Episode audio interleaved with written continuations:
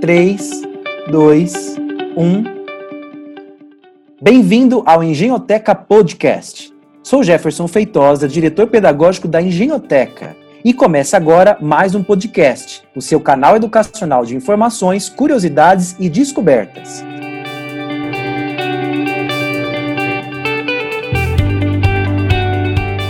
No episódio de hoje, vamos falar sobre o tema educação socioemocional. Vivemos uma rotina cada vez mais estressante e corrida. Não por menos, doenças como ansiedade e depressão vêm se tornando cada vez mais comum entre a população. Para enfrentar os desafios da sociedade atual, é importante que o indivíduo possua um elevado consciente emocional. Para desenvolver esse consciente e enfrentar o dia a dia de forma mais leve, o melhor caminho é incentivar a educação socioemocional tanto de adultos quanto de jovens e crianças. Para falar sobre o tema, a Engenhoteca recebe hoje Laura Macoriello. Olá, Laura, tudo bem? Oi, oi, tudo bem, gente? Obrigada por terem me chamado. Laura, conta um pouquinho pra gente da sua experiência. Bom, eu sou formada em letras é, há muito tempo já, me formei em 2003. Depois eu tive a oportunidade de, de, escrever quatro livros infantis e aí eu tive vontade de voltar a estudar, fiz pedagogia e comecei a trabalhar direto nessa parte socioemocional. E agora eu faço pós em dificuldade de aprendizagem, que é uma coisa que me interessa muito, as síndromes, os transtornos, e acho que encaixa muito com essa questão socioemocional, uma coisa que eu tenho muita curiosidade, estudo muito sobre isso. Também recebemos hoje o professor Cleiton Mello. Tudo bem, Cleiton? Oi, boa tarde a todos. Sou o Cleiton Mello, educador da Engenhoteca. Sou formado aí há algum tempo também. A minha área é mais uma a formação mais técnica.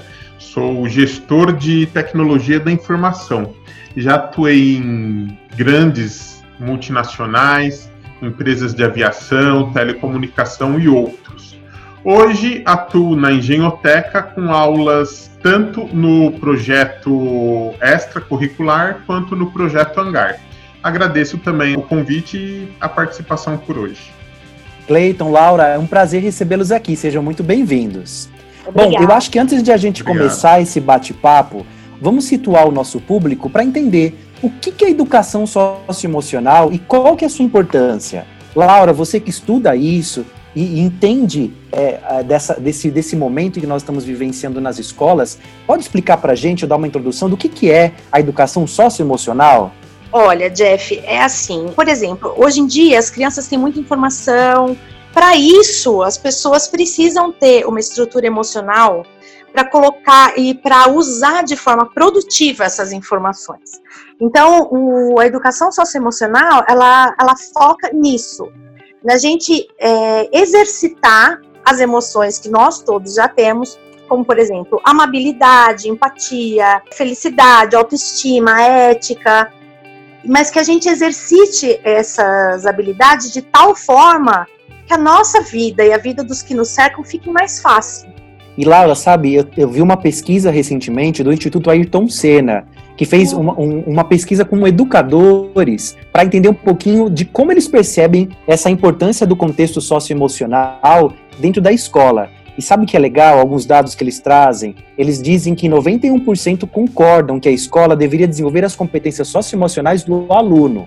E 97% concordam que todos os atores da escola deveriam entender o que são as competências. Então a gente vê que isso é uma coisa muito importante, né? Essa pesquisa é. ela foi realizada em novembro de 2015 com mais de 200 educadores da rede pública é, do estado do Espírito Santo. Então, é. muito legal.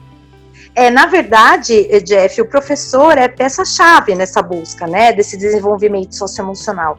Mas alguns, até pe, é, pela idade e tal, não passaram por esse processo. Então, agora a, BN, a BNCC traz a educação socioemocional em todas as matérias no, no currículo. Então, uhum. os, os professores serão obrigados, de uma forma ou de outra, acabar fazendo um exercício para que essas. As, tem gente, inclusive, que vê a educação socioemocional como uma coisa meio boba, uma coisa meio autoajuda, e, e não é só isso. É. E, né? olhando nessa perspectiva, né, Cleiton, você que ministra também aulas, na sua visão, o professor ele foi preparado, como a Laura comentou, para ministrar, ou trabalhar, ou gerir essas competências socioemocionais no dia a dia? Olha, Jefferson, é, como a nossa própria né, estrutura educacional mostra hoje, realmente não tivemos a preparação necessária para o socioemocional. É, eu acredito, eu sou da área de exatas, né? Eu sempre tive aí um, uma tendência maior pelos números, pela lógica tal, e eu percebo que sim, os números são importantes, são, mas essa parte do afeto, do carinho, do, do não ser binário, sabe? Eu uhum. acho que faz falta. E infelizmente nós temos muitos exemplos que mostram que realmente não, não é todo mundo que dá a devida importância para o socioemocional. Eu acho que é sim muito importante porque traria para os alunos e para nós educadores uma forma mais, mais leve, uma forma mais tranquila para estar tá passando o conhecimento, independente da área. E, infelizmente, não são todos os educadores que têm essa visão. E isso acaba sendo bem, bem triste, sabe, em alguns aspectos. Mas, por outro lado, fico feliz porque a gente percebe que isso está mudando, né? Muito tem se trabalhado para que isso passe a ser uma forma é, mais presente no dia a dia das escolas. Isso é muito gratificante. Se a gente pudesse, pessoal, ilustrar um pouco mais sobre como que a gente pode é, esmiuçar essas competências socioemocionais no dia a dia. Né? Eu tenho aqui, por exemplo, alguma, alguma, uma lista de algumas competências, e se vocês pudessem falar um pouco sobre elas e de como vocês percebem elas no dia a dia da escola, seria interessante para que o nosso público também entenda. Então, por exemplo, eu tenho aqui falando sobre que as competências socioemocionais também se desdobram em autoconhecimento, em autorregulação, na consciência social nas habilidades de relacionamento inter e intrapessoal e na tomada de decisão. Como é que vocês enxergam essas competências no dia a dia? E como que a gente pode dar alguma dica para quem está ouvindo a gente que trabalha com educação, ou mesmo quem não trabalha, para aplicar isso no dia a dia, em especial com as nossas crianças e adolescentes? É um tema de muita importância para o futuro da educação brasileira, principalmente porque, começando pelos alunos, né, é sabido que tudo é mais absorvido na nossa mais tenra idade. Então, se as crianças forem colocadas diante dessas habilidades, vai ser mais fácil para elas que isso faça parte do dia a dia delas como uma coisa natural. Deveria já ser uma coisa natural. Para os professores que são mais velhos e tal, o que, que a gente precisa? De uma reprogramação, né? De uma reeducação dentro disso, para que a gente consiga desenvolver as nossas habilidades. Só que para isso eu acho que a gente precisa concordar. Não, uhum. não basta só ser uma coisa imposta. Se for uma coisa imposta e a pessoa achar que é uma bobagem, que não, que isso não faz diferença, vai ficar mais difícil, porque a gente sabe que para um adulto aprender coisas novas é muito mais complicado. É Mas assim, no, no dia a dia, eu percebo que com as crianças a gente pode usar isso de inúmeras formas, como se fosse uma coisa natural. Isso que você está falando é, é, de fato uma coisa que a gente percebe, até o Clayton comenta, né, que não, não dá para separar o aspecto cognitivo do afetivo. Eles têm que caminhar não. junto. É isso mesmo, né? Exatamente. né? Inclusive, para as crianças também a gente sabe que ela ajuda né, na, na, na cognição a parte socioemocional é importantíssima. Então, mas a gente não precisa exatamente falar, ah, agora vamos aprender sobre o socioemocional. E não tem necessidade. Por isso que essa história da BNCC, de ter incluído o socioemocional em todas as matérias, é muito legal. Porque vai ser uma coisa natural. Então, por exemplo, você está dando uma aula de matemática, um problema. Você pode colocar as crianças de forma a trabalhar em equipe. Hum. Isso é uma coisa hum. importantíssima no socioemocional. Uhum. É? Ou seja, eu não preciso ter um momento específico para trabalhar com isso. Isso tem que estar integrado no dia a dia da, da escola. Sim, a intenção da nova BNCC é essa. Existem, uhum. e a gente sabe disso, que colocam, por exemplo, como cursos extras nas escolas, que falam sobre isso. Eu já dei aula num curso como esse, por exemplo. Então, a gente tem a aula específica desse curso. Então, nesse curso, eu vou ter o material didático, onde lá eu vou trabalhar com o primeiro ano o autocontrole. Aí eu tenho uma historinha, alguns exercícios e tal. Mas, por exemplo, no caso da engenhoteca, isso é possível ser feito durante uma aula normal. Uhum. Então, se você vê, por exemplo, um coleguinha é, batendo no outro, que isso acontece muito na educação infantil, né? É. Aí você vai chamar, você vai chamar o, essa criança para a responsabilidade dela, que ela já tem, e dizer, olha, não é legal bater no colega. Isso é uma coisa que os professores de, de, educação infantil já fazem. E a gente, o ideal é que a gente vá colocando isso no dia a dia dessa forma, sabe? Sem que seja uma coisa obrigatória, uma coisa dura. Ela tem que ser vivenciada, né? É uma coisa tá. que simplesmente você vai lá, escreve na lousa e aquilo vai acontecer. É a convivência, é o dia a dia, é a troca, é o lado afetivo. Isso, eu acho que a gente pode até usar de teoria, de historinhas, dependendo da, da idade que a gente estiver trabalhando, para fazer com que isso fique um pouco mais claro. Mas durante o dia todo, isso precisa ser, ser dito, né? Vamos, vamos fazer uma, uma, uma atividade onde todos trabalhem juntos. Olha, ajude seu amigo. Olha, ele não tem muita. Ele tem. Por exemplo, se a gente tem crianças atípicas na sala, hoje em dia isso é muito comum, né? Com alguma síndrome, com algum transtorno. O legal é a gente fazer com que os outros entendam isso como uma diferença. E que isso é bom, porque nem todo mundo é igual. E a gente vai ter que conviver com isso durante toda a nossa vida. Faz Entende? muito sentido, faz muito sentido. Laura, Clayton, que dica vocês dariam para os professores, então, para aplicar essas questões do socioemocional e desenvolver essas competências na, na, sala de aula? As competências socioemocionais são divididas em alguns eixos principais. E um deles me chama muita atenção, que é a abertura ao novo que, que eles querem dizer com abertura ao novo? É toda aquela curiosidade para aprender algo de uma forma diferente. Como eu posso aprender? Como eu posso aprender diferente para ensinar diferente? É, eu acho que pega bastante aí também essa parte do sócio emocional, você embutir nas crianças a curiosidade para aprender de formas diferentes, para aprender a fazer de formas diferentes, tá? o resultado, trazendo mais uma vez para a lógica, vai ser um, ok, mas de formas diferentes eu posso, é, eu posso ensinar e aprender, ganha-se muito com isso. Né? Então, acredito que dos, dos cinco principais eixos citados né, em algumas das, das literaturas sobre o assunto, eu acredito que essa abertura ao novo, pensar de forma diferente, ou pensar fora da caixinha, né, como dizem atualmente, eu acho que faz muita diferença. Eu consideraria esse uma dica sensacional. Aprender de forma diferente para ensinar de forma diferente.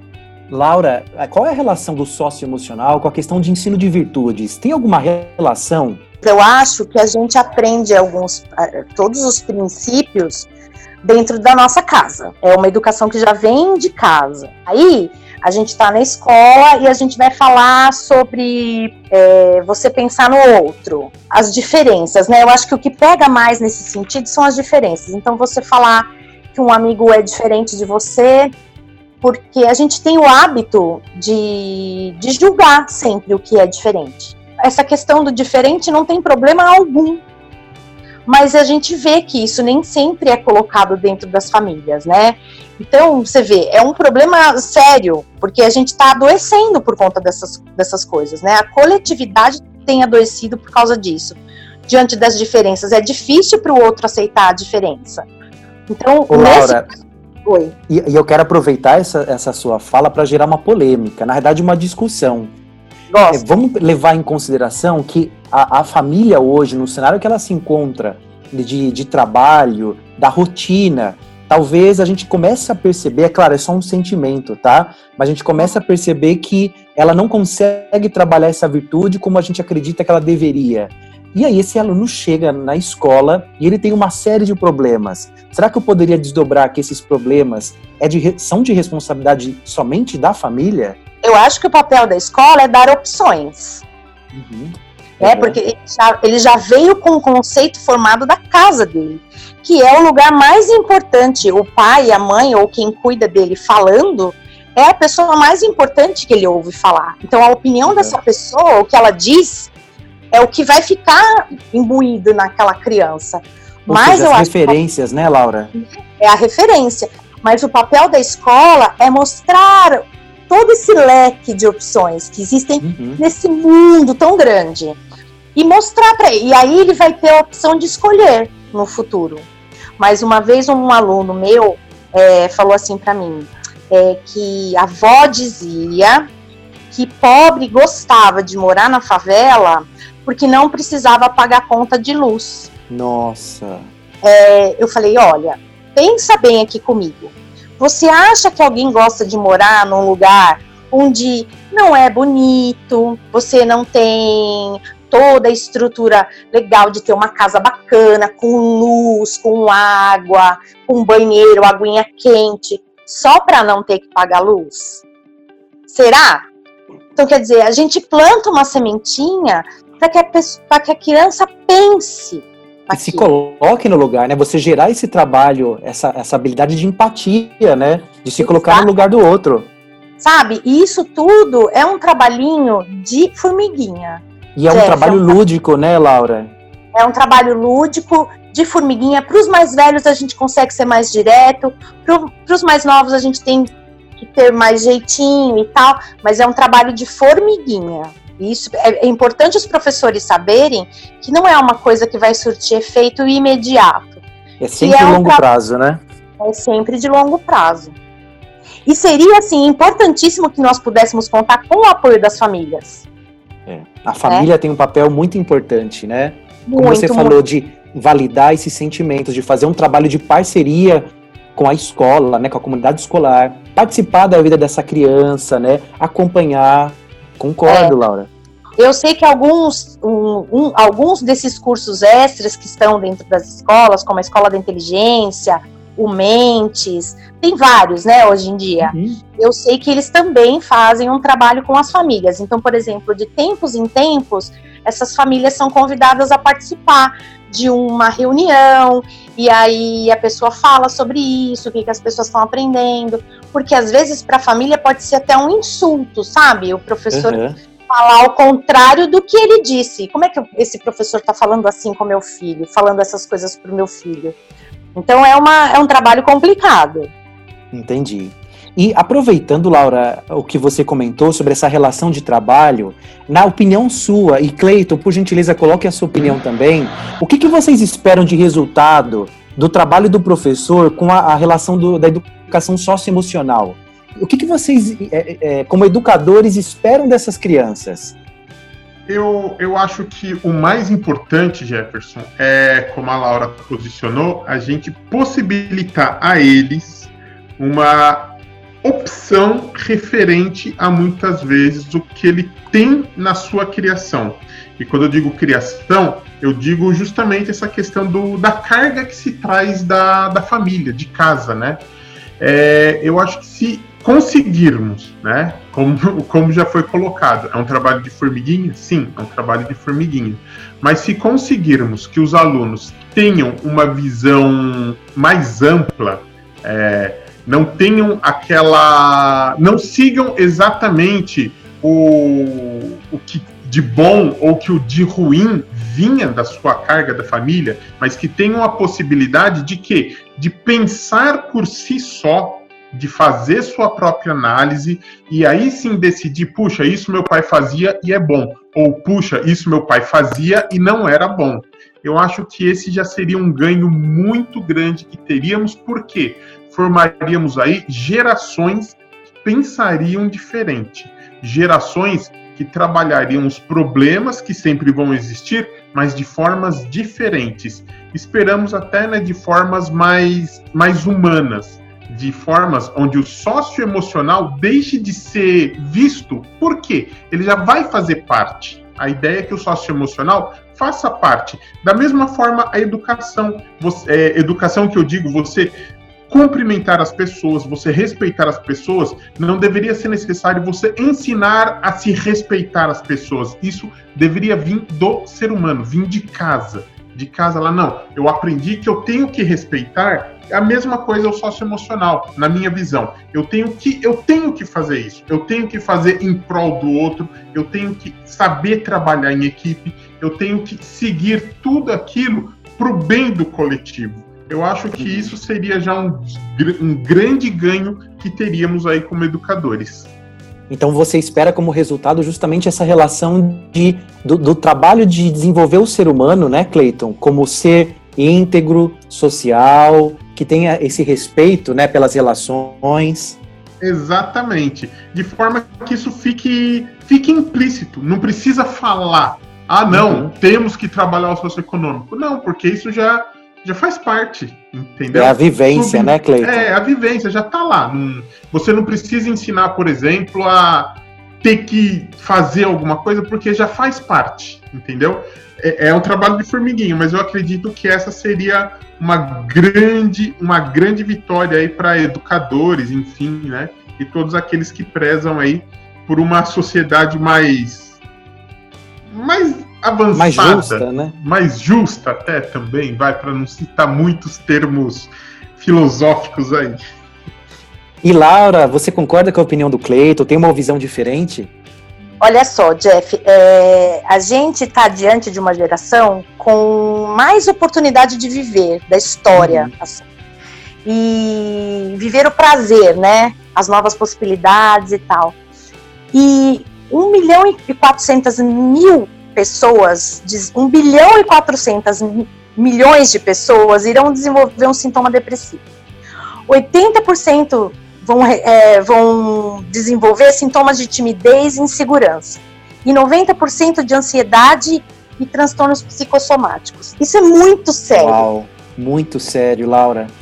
Então a gente pensa assim, por quê? Por que que essas pessoas com tanta oportunidade é, vão desenvolver tudo isso? Isso é, é científico, é uma pesquisa.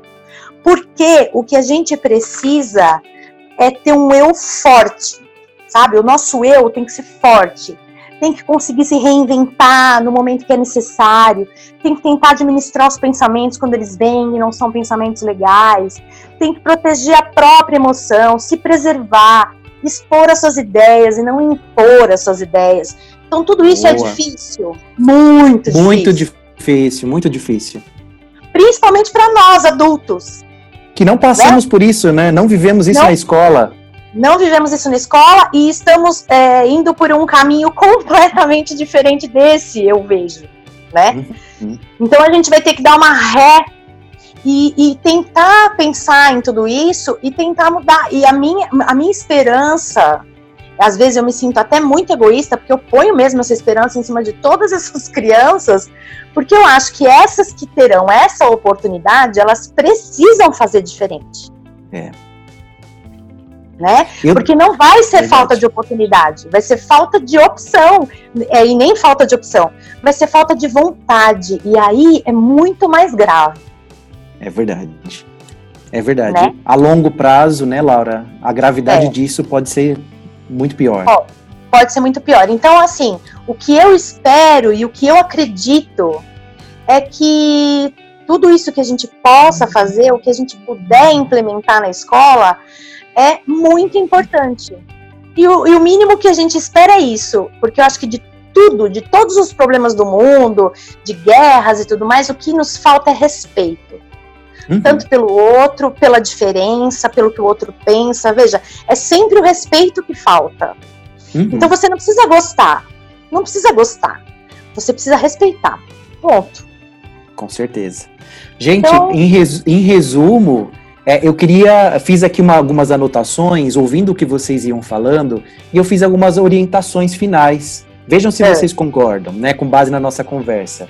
Do que eu pude entender, algumas coisas que podem contribuir com a questão da, do socioemocional dentro da escola é, primeiro, perceber as emoções dos alunos e até a sua própria como educador. Segundo, Sim. reconhecer essa emoção como uma oportunidade de aproximação com esses nossos alunos. Terceiro, uhum. ouvir com empatia, legitimar os sentimentos deles, entender que você pode sentir raiva, que você pode sentir qualquer sentimento, mas a questão é o que você vai fazer com esse sentimento. Isso. É, quarto, ajudar essas crianças a verbalizar essas emoções. E por fim, né, como o próprio Clayton e a Laura comentaram, impor esses limites e ajudar as crianças né, a encontrar suas próprias soluções para esses problemas. Vocês concordam, gente? Sim. Esse foi um resumo que eu entendi da nossa conversa. É isso mesmo, Perfeito. Jeff. Mediante isso, Laura e Clayton, queria agradecê-los enormemente pela participação de vocês aqui no podcast da Engenhoteca e queria que vocês também pudessem dar suas, seus recados finais. Bom, eu agradeço aí a participação, eu agradeço mais esse canal que a Engenhoteca abre frente a toda a, a população, seja ela do, do, do cunho educacional, seja para outros profissionais, outras áreas. Eu acredito ser esse um trabalho de extrema importância para a gente conseguir colocar lá a sementinha que vai trazer é, mudanças, né? E, e, eu acho simplesmente sensacional fazer parte dessa equipe e trabalhar com essa equipe. É, eu quero agradecer também a participação, principalmente por poder falar de um assunto que eu acho tão importante, que eu sei tão pouco e que eu quero saber cada vez mais, e me colocar à disposição, que sempre que for preciso, eu estou aí disponível para para participar de podcast, do que vocês precisarem. Laura Cleito, mais uma vez, muito obrigado. O podcast da Engenhoteca retorna em breve, fique ligado. Compartilhe nossos podcasts e acesse as nossas redes sociais em facebook.com engenhoteca, instagram.com engenhoteca, linkedin.com engenhoteca e youtube.com engenhoteca. O nosso podcast fica por aqui. Até o próximo. Tchau, tchau.